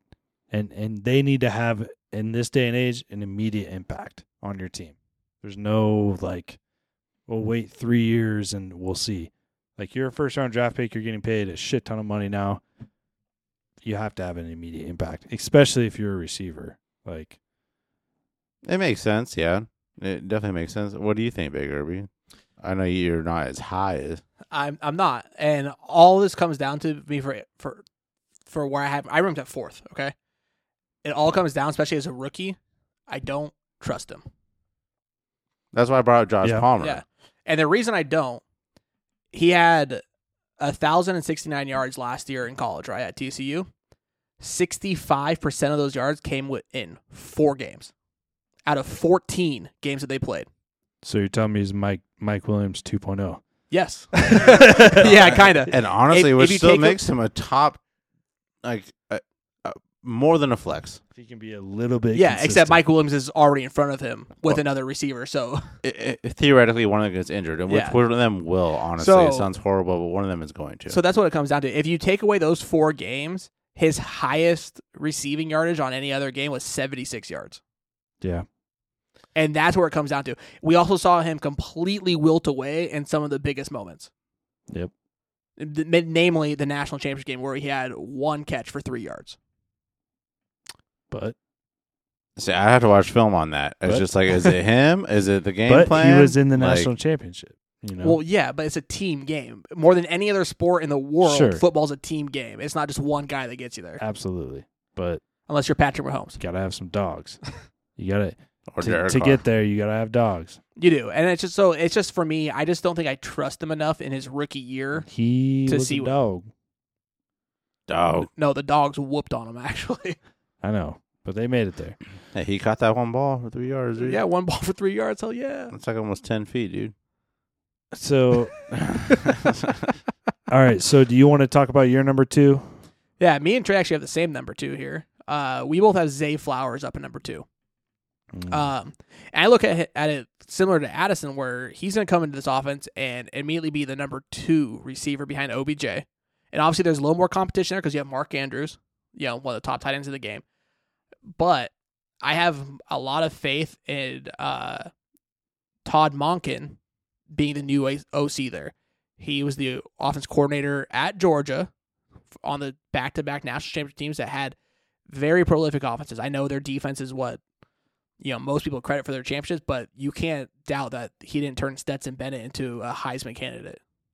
You know that Stetson Bennett was a guy who was not super highly recruited, jumped from school to school to school, and then beat out two of the top quarterbacks in the nation to be the starting quarterback in Georgia. Mhm.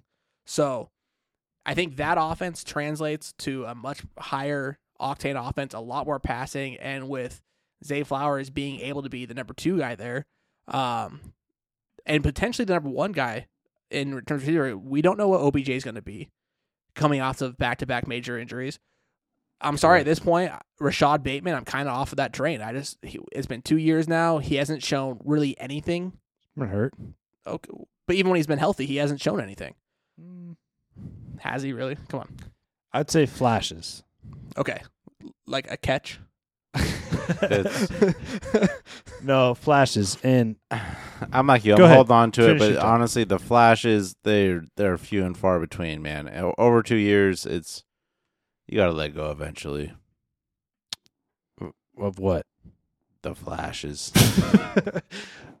here's my here's the thing. Uh, if you're drafting right now in best ball or redraft, if you're doing that, um, Zay Flowers and and Rashod Bateman, they're both going really late.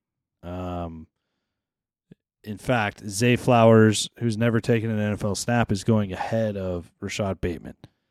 In my opinion, I loved Rightfully so. I and I don't agree. I I loved um, Rashod Bateman's tape out of college. Rashod Bateman ran a what four three nine forty at six foot one, two hundred pounds. Zay Flowers, who's five nine, one hundred and seventy five pounds, soaking wet, ran a four four two.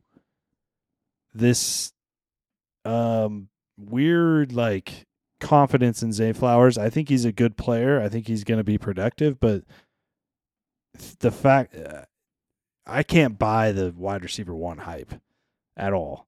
I I think it's a I think he's a long way from that. Um, the NFL is Yeah. different than Boston College and who they play. I, I think that it, I think it's a longer road than what people are giving Zay Flowers right now. I get the opportunity for sure, and I love I love the addition of of Todd um, Todd Monken. They he throws the ball a shit ton in neutral situations. Like he's going to throw the ball more than he is going to run the ball, which is good. We haven't seen that from Baltimore in a long time. Um, I hope that works well with Lamar. He hasn't played in that type of scheme ever. So we'll see what happens with that. But I believe in Lamar Jackson. I think he could have a big year. But I think there's a lot more question marks here at the wide receiver position than, and what, you know, honestly really sways me is like most people are saying Rashod Bateman's done. He can't play. It's all Zay Flowers. And I like, whatever the majority's doing, I typically like to like look at the other side of it and be like, why is that? Why is that happening? Rashod Bateman, in my opinion, is a better athlete, um, be- better sized profile for NFL wide receiver. Um, I loved his fucking college tape. That's why I was so high on him once he started to get an opportunity. I was like, dude, if they just throw the ball more, this guy could be elite. And I truly believe that. And so, and they still have Mark Andrews, who is the fucking wide receiver one on this team. He's the guy. So I think there's more competition here than people are giving him credit for. That's why I put him below JSN, actually. JSN, um, in my opinion, they co- they're coming into the season in similar situations as wide receiver threes, and I think JSN is a way better wide receiver than Zay Flowers is.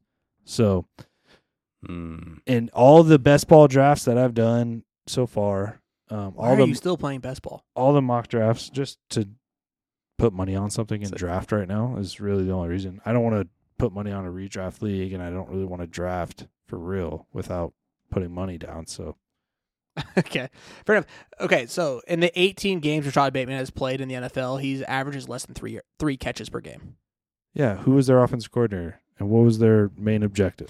Even then, like even with a, a team that's not throwing a bunch of balls, eh, you know, in particular, like a guy like a Drake London, who was on a team that pl- that threw the ball less than the Ravens did, was still getting way over that. Yeah, I'm saying in tape that I've watched, like Rashod Bateman, I think has shown flashes. Mhm. If you watch the tape, college tape, there's been some instances in the NFL. I know they're few and short, but Well, I mean, it's not like okay, you, you brought up college. you're uh, talking about comparing a guy that fits the NFL profile is faster than the other guy, and this other guy has never taken one NFL snap in his life, and he's five foot nine, 170 pounds.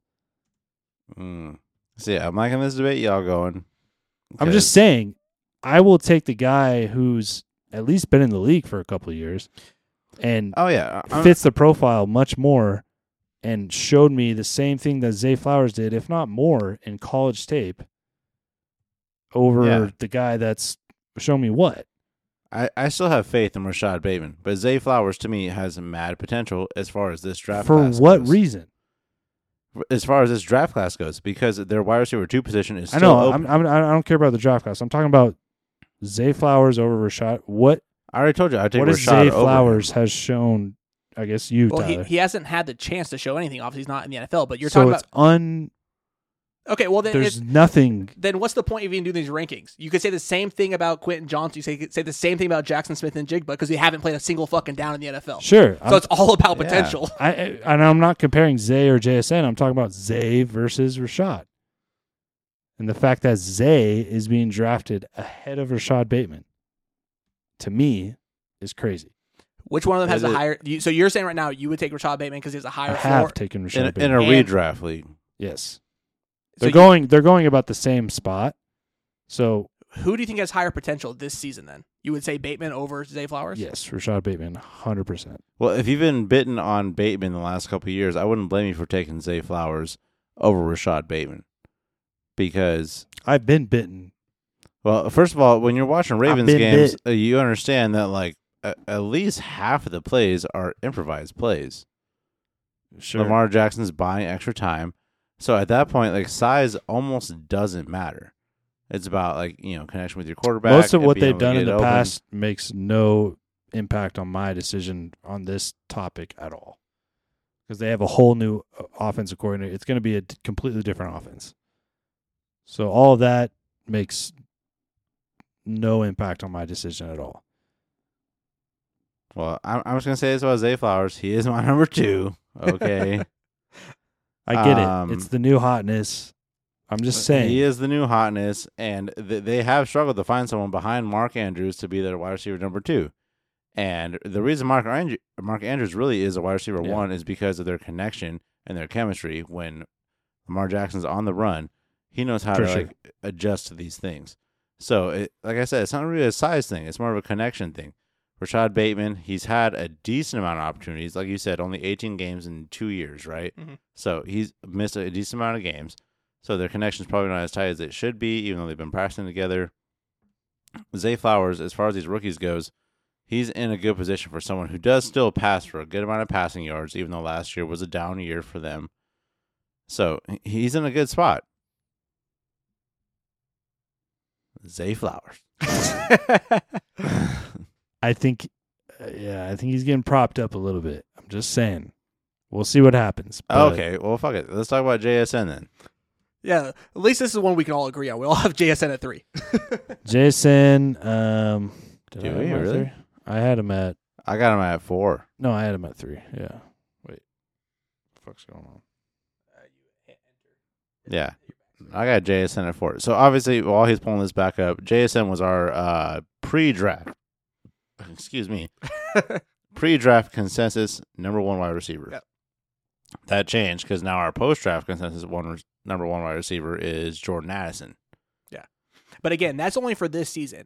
S- Still, long term here, I still say JSN is the number one guy, regardless what happens to the quarterback in Seattle, because he's that Oh, good of yeah. a talent. Di- Oh, dyna- yeah. Dynasty purposes, he is far and above, in my opinion, as far as talent goes. He's still number one. He's a tier Yeah. at least above the rest of these guys. I mean, It's realistic. I it's just think a the same. I'm sure we all have the exact same sentiment when it comes comes to JSN. Is that he's just behind two studs Yeah. at receiver, Mhm. and so he's just going to limit his opportunities. Is all. Here's why I had JSN at three, though. Still, even um, the fact that he's coming in as kind of a a, a hard wide receiver three. Uh, more than 75% of the Seahawks passing plays last year came out of 11 personnel, um, which again is three wide receivers, one running back, one tight end. Um, that wide receiver three last year was Marquise Goodwin, um, who JSN is, I think, probably 10 It's times even better It's not even um, close. as far as Wow. a complete receiver goes. And, and just to say really quick, we talked about Marquise Goodwin for uh, quite a few weeks as being like a borderline starter. He did. because of the usage. Yeah, mid year he did start to come on a little bit, but not enough to really. But I mean, J- again, like it wasn't said, consistent. yeah, the JSN's talent is far and away Mm. more, and he's more of a probably more traditional slot receiver because Marquise Goodwin um, is a track guy. He's a he's a burner, oh yeah, right? burner for sure. And where JSN is a very very good route runner, and he's shown Elite that runner, yeah. when he's at Ohio State, he could find the holes in his zone too.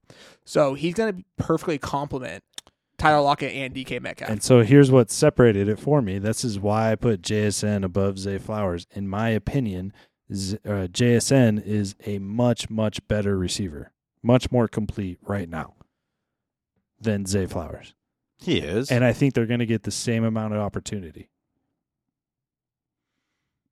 it I really could do. happen if the passing offense continues to be as productive as was in Seattle. Which I mean, If Geno Smith can keep it going, yeah, The the only difference is that you know Zay Flowers might become a wide receiver too, depending on how OBJ plays in the offseason. JSN is obviously wide receiver three. Yeah. There's like no way in hell he makes his way above Tyler Lockett. It, it's just No. not going to happen. no, I, mean, I think ultimately when it came down to it, it's that you have a much higher regard for for Bateman than me and Trey do, and that's where that Yes. really comes down to. yeah, I think so. right? But the, the, the, but we're talking about like where these players might end up, and so like Zay Flowers might end up as a wide receiver too. Best case scenario. So should, so could JSN. But best case scenario, no, the only Yeah. re- the only reason he would even end up wide receiver two on that offense is if an injury happens. But what do you consider wide receiver two or three? Because Mark Andrews is still on that team. So are you saying Zay Flowers will be ahead of Rashod Bateman? I'm saying Zay Flowers wi- li- like lines up as the second wide receiver on their offense, he's wide receiver two. Yeah, but what does that mean? with It- Rashod that doesn't mean shit in terms of targets. Well, that's what I'm saying. Like competing with Rashod Bateman, we don't know what's going to happen. Because Mark Andrews is, if you want to talk about targets, he's the number one target, Yeah, and he's going to get a lot of fucking targets. no, that's obvious. Uh, That's what I'm saying. I what we'll talk about like target share wise then, right? So target share wise on the Seahawks, Mark Andrews there's might have no a way higher breaks wide target share than DK Metcalf, who's No, he- considered the he- wide receiver one on he- in Seattle. He, he probably he probably will. But you see Uh, what I'm saying, though, right? as so- far as like being like basically the most targeted person in the passing game, Zay Flowers might be number two. He has an opportunity ahead of to. Rashod Bateman is what you're saying. Yes. It's a possibility. It's, Okay. it's more of a possibility. I'm of him saying beating I'm going to straight up say yes. I think Zay Flowers has more targets than Rashod Bateman does this year. and it's definitely a higher. Why though? Let, us just talk possibilities though. Because he's a rookie, fast. What what is it? Rashod Bateman's injury history and the fact that he hasn't connect like, made a connection with Lamar Jackson. And Zay has Again, No. you're, you're bringing up a hypothetical. Because we it don't hasn't know. happened. exactly. But I but I'm taking What- Zay Flowers' talent over Rashod Bateman. oh, Right. see, that's where I think you're wrong. And I think I think honestly, I think you have. There's Over, a, what is he faster? No. Is he Okay, bigger? hold on, No. hold on, hold on. Connection, Speed- connection is all that speed matters. on a forty yard dash. Neither of them have a connection. Is what you're saying. Speed on a forty yard dash means nothing to, Basically. to game speed. So what? Rashod- where's Zay's- E- even if you look, even if you look at, at Rashod Bateman's tape, he's a v- great contested catcher. He's not great after uh, uh, run after the catch. Zay Flowers is outstanding at run after after the catch. Yeah, I, I feel like we're talking about very Okay. cut and dry shit. We're talking about connection with a quarterback. So like Rashod Bateman, like he was just saying, averaging three catches a game in the year and a half that he's actually been on the field with Lamar Jackson, right? That means nothing. Okay, so let's just say th- for some reason it's just not happening with them. He has a pretty good chance to hopefully develop a connection compared to the fact that JSN on Seattle is going onto this team. We're like, for a fact, unless someone gets fucking injured, he is no matter what the wide receiver three. DK Metcalf and Tyler Lockett are definitely those guys. And that's the way, at least in my mind, I don't know if that's how you're thinking about it, but that's how I'm approaching it Sure. for this Yeah, I can see immediate that. year. I mean, ultimately, you know what I'm saying? just because we keep coming back to this this debate, ultimately, we're talking about when we're talking about Flowers and Bateman, it's the way we see their potential. And when you're arguing potential, there can never be a winner until it actually happens. We're talking about what could happen, right? Exactly. So But we know what won't happen is the fact that JSN is will he will not start over DK Metcalf and Tyler, Lo- uh, Tyler Lockett. Well, there's And never, if they're running there's 11 never a personnel, never. You never know. I just don't. There's no fucking way. I feel like Seattle would riot if Tyler Lockett was not the wide receiver two. Here, here's the deal: is when the Seahawks do throw the ball, it's going to be a lot of eleven personnel, most of it. which which was a good stat that you brought up. But at the same time, the motherfucker's got to run the ball. So like he, eh, I'm not saying he's not going to get the ball, but I would not be surprised if I, by the end of the year, um, God damn it, Zay Flowers gets the ball more than JSN does, just because it's a situation thing. Yeah, That's all it is. It's not a talent thing. We all three it's of us love it's, how- JSN. it's how you view the situation, right? JSN's that guy. We're all in on him, and if any one one of us could get him on our dynasty team, we'd fucking be on it instantly. Absolutely. Yes, I, I have him. yes. I, fuck off, dude. Yeah. yeah, that's cool. But now, granted, I only took him because this fucker stole Bijan from me. And that's what you got to do. So yeah, obviously JSN very valuable. Jesus Christ. Um, All right. So Honestly, this is m- probably the most so Bateman over heated Zay. debate we've had ever on this podcast. oh yeah, it's been a minute. Well, yeah, when you but- when you shit on the the new shiny toy, you know it's it's gonna bring up some some emotions. Oh, man, a little some bleach, fire. whatever. You wash the toy off, dude. Fucking. I just can't wait till you know we look back on this and we're like, all right, did you guys learn your lesson now to to not hype up the five foot nine receiver over? I'm like, damn, that's like Antonio Brown, but he's like not jizzing on people's backs. That's crazy. Zay Flowers is Let a superstar. I, I don't know. I could be totally wrong, and and that's the beauty of, of fantasy football, right? You know, the crazy thing is you're shitting on Zay Flowers. You had him as your third best receiver coming I into the draft. Yeah, I know. So how, have you? Are you regretting ranking him number three overall now? Is that what's uh, coming down to? No, um, These hoes ain't loyal. That's all I gotta say. to, to quote Chris Breezy. yeah. I think the more I look into it, I'm like, um, maybe I didn't do a deep enough dive into Zay Flowers, but I, I still believe in the talent. Like I have him at four, I'm a top five.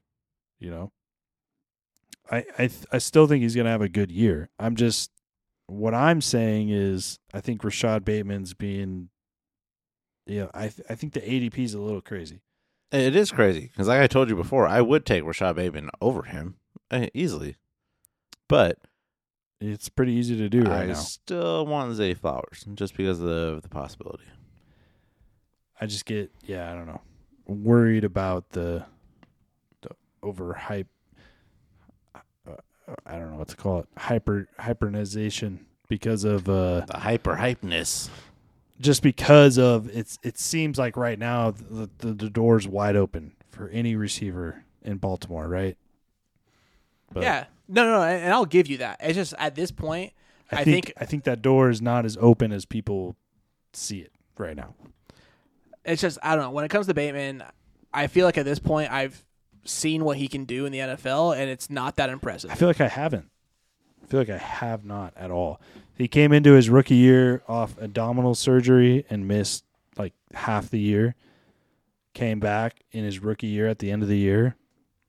And then on a team, by the way, who didn't want to throw the ball at all.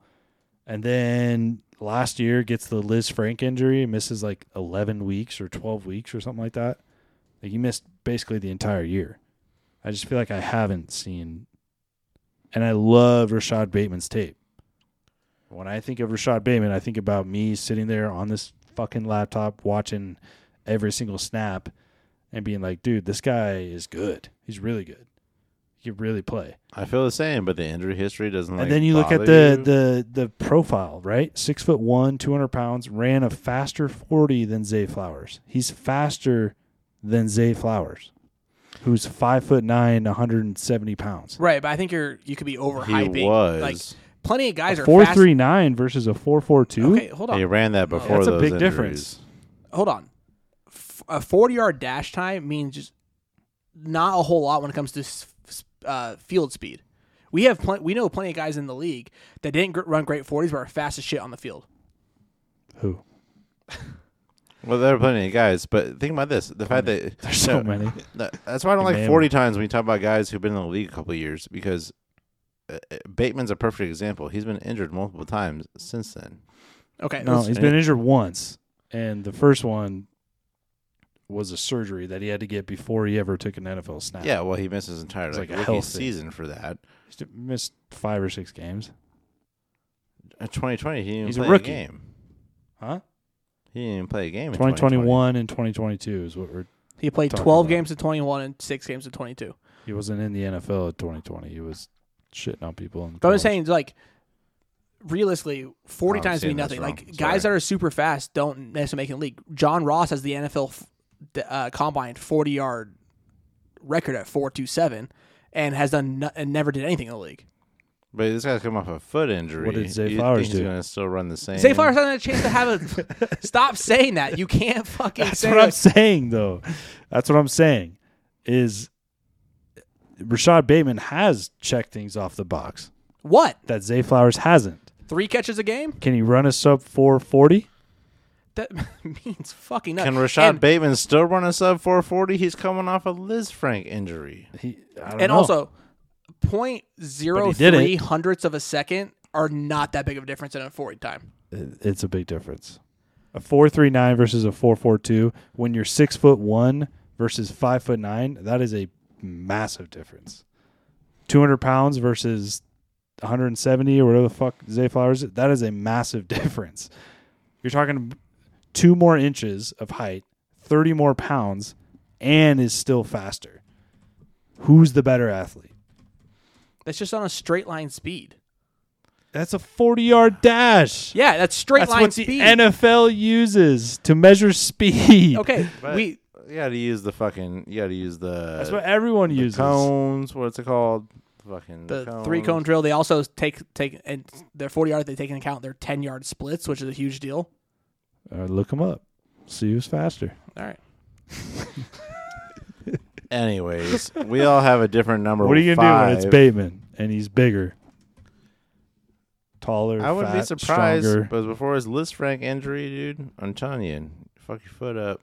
All right, who do you guys have at five? I gotta wrap this up. I, I think you guys both have the number five, the same. So let I me have let me Rashi- just do mine Okay, go ahead. because mine's not the same as your guys's. Mine's Jalin Hyatt. Zay Flowers' That's 10 yard Tyler split was faster than, Rod, than Rashod Bateman. Zay Flowers had a 153 10, 10 yard split. Rashod Bateman was a 155. Two hundredths of a second. Is that a big difference?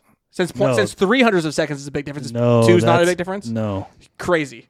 that's not Crazy, on the yeah, shuttle. it's Rashod it's Ba- actually not on no, the shuttle. Rashod Bateman's slow as fuck, and he's come off a Lisfranc injury. So um, yeah, We'll see. god Oh damn. man. I can't wait till we get to drafting and you guys Ah, I can't wait Fight to over see these Zay guys in a Flowers. fucking game. Watch you be the guy who drafts him. that's like the kind of that's kind of dirty shit that happens. That's the long game I play, baby. Yeah, I swear to God, that's the dirty shit that I happens. devote a whole I draft. episode to fucking getting you guys off of Zay Flowers and then just oh, fucking Oh, draft him. shit. I swear to God, you probably will draft him. I would, I and that, and honestly, I would do that. So you would. I know. just know oh that I would 100% do that. I know. I've been drafting with you guys for like ten years. Guys are the dirtiest fucks I know. Fucking a. Let's run this episode out. I'm gonna long talk about my number five. You guys have the same number five, so I'll just do mine real quick. Mine is Jalin Hyatt. I stuck with the same original five that I had pre-draft, so I had to re-rank them. Not it. really high on this guy. Um, as far as long long term potential, dynasty ranking kind of stuff, Jalin Hyatt on the Giants definitely has the best long term potential. But he's gonna be battling with a bunch of solid veterans and some guys who are younger with pretty high potential that uh, they're probably someone to give a chance to.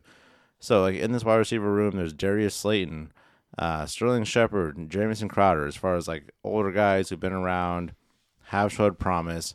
Um, he's also battling with Wan'Dale Robinson, who's a younger guy that kind of came along at certain points in the year, but didn't really. So I wouldn't be surprised if he doesn't get much work this year. But I am definitely very interested in him, and if you end up drafting him, like just keep him on your taxi squad all year, see what's happening, and just uh, just roll with that really. And right now he's currently working with the threes in minicamp, so it's taking him a while to come along. I believe he was a third round pick. So for him to be working with the threes in minicamp, I feel like that's a uh, pretty bad look on his end. So um, definitely a taxi squad guy with long term potential. Keep an eye on him. Honestly, not much expectations, but uh, he he could be somebody for them but in your opinion, he doesn't have any redraft value. Jalin Hyatt, Yes. not at all. You, you know you could if you're interested in him, you won't have to draft him. You can get him after the draft. Yeah. So you know who's not working with the threes? Rashee Rice. Rashee Rice from the Kansas City Chiefs Oh shit! is not working with the threes.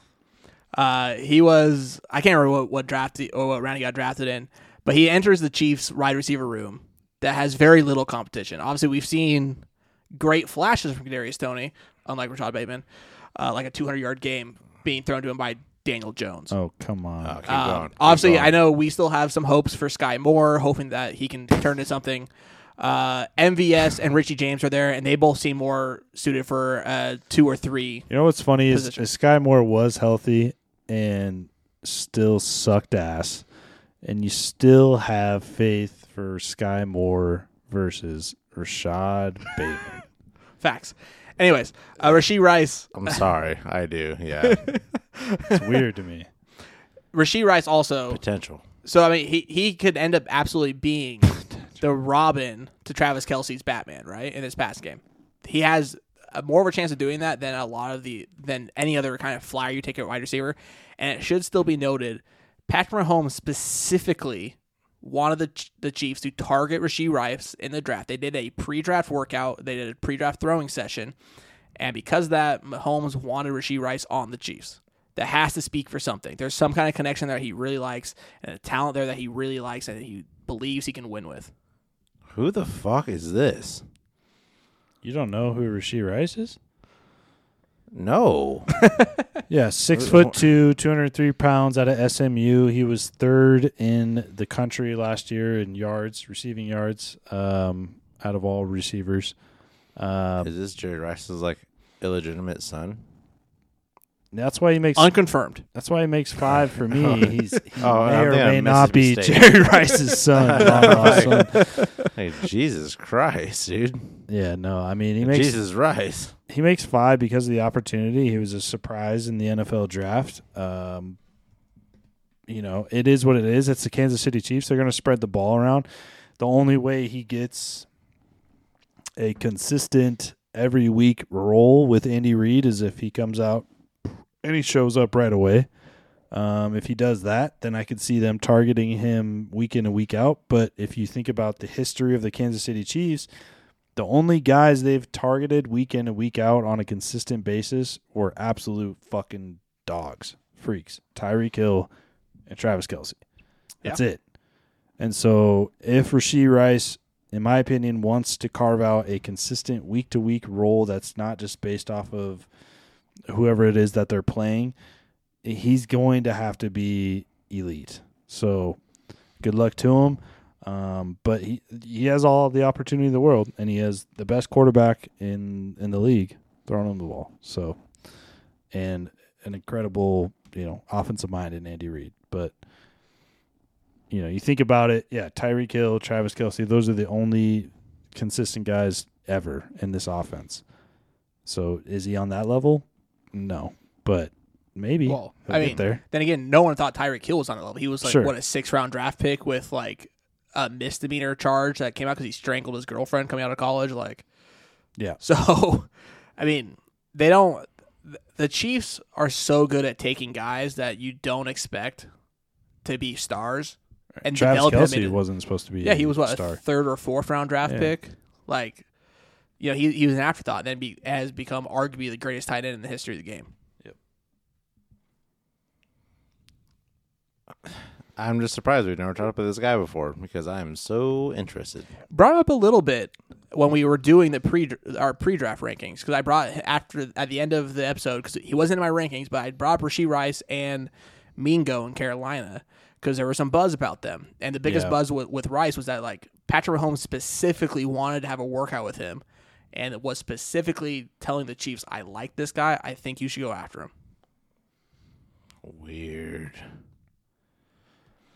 Well, I know who I'm going for. He's got the intangibles, but I honestly, in a in a realistic world, um, I get it. I understand. You know, eh, we've been looking for the the wide receiver one of the Kansas City Chiefs for fucking years now. So have they. Um, and here's the deal: is it's Travis Kelce, and then they're going to spread the ball around to all their guys on the outside, um, and that's what's going to be this year. I don't think Rashee Rice is going to have a consistent year. I really don't. I think he'll have a, maybe a couple games here or there, but Yeah, and that's why you put him at five. You know, you don't expect him to come out. You know, it's funny. You said we've been looking for a number one receiver in Kansas City for years. Tyreek Hill's been gone for one season. yeah, it's been decades. It's been decades. What been a life since Tyreek Hill left? No, um, you know what it is though. Even when Tyreek was there, though, they they still said there's not like a, you know, the prototypical, fucking whatever wide receiver one. No, he was 'cause- the wide receiver one, but you know what I'm saying. yeah, he's not your traditional wide receiver one, Right. but I mean, he has speed that you on the field that you just can't match. No, no. And I feel like now, now that he's left, Tyreek Hill is viewed much more as like a household. Like he still was a household He wa- name. he's not just a product of Patrick Mahomes. yeah, it's like he okay. He's a fucking freak. You know, he's always been a freak. He is the mm-hmm. freak. But you know what I'm saying? Like it wasn't just a, a, a yeah a product of Patrick Mahomes and and Andy Reid's scheme. Like he's outside of that now, Yeah. and it's just like And he oh, actually- he's just actually unguardable. and he actually put up the most yards ever in his career in Miami last year. Yeah. So, Crazy. anyways. Oh yeah, shout out to Jerry Rice's Ill- illegitimate son, Rashee Rice. She Rice, baby, out of SMU. Yeah. I mean, if he's carrying the last name, would he actually be illegitimate? Well, he also went to a Southern college. I think. SMU. Um, well, Jerry Rice went to Mi- Mississippi. Mississippi Valley, Mississippi State. No, it was a smaller school than that. They were the the like Red Devils or Running Devils or some crap. Mississippi. I did a paper on them when I was a kid. I should remember this. But yeah, either way, in the South, near Mississippi. Mississippi Valley State. That's what it was. Ah, Mississippi Valley State. Shout out to them. Go, uh, go Valleys, or where the fuck they are. yeah, shout out MVSU. Shout out Mississippi Sharks. They are the Devils. They are the Delta Devils. Of course The they Del- are. oh, of course they are. The Red Devils. Are they white? Like their jerseys? Like no, they're like green. oh, like the White Devil. Oh, they're but- the White Devils. Yeah, sorry. They're green and red. All right. Let's wrap this thing up. It's been a little Oh, long. shit. Uh, appreciate y'all listening. Um, hit us up on Twitter at the FF Fathers, and uh, we'll catch you next time on whatever the fuck it is we're gonna record, but we will catch you there. Goodbye.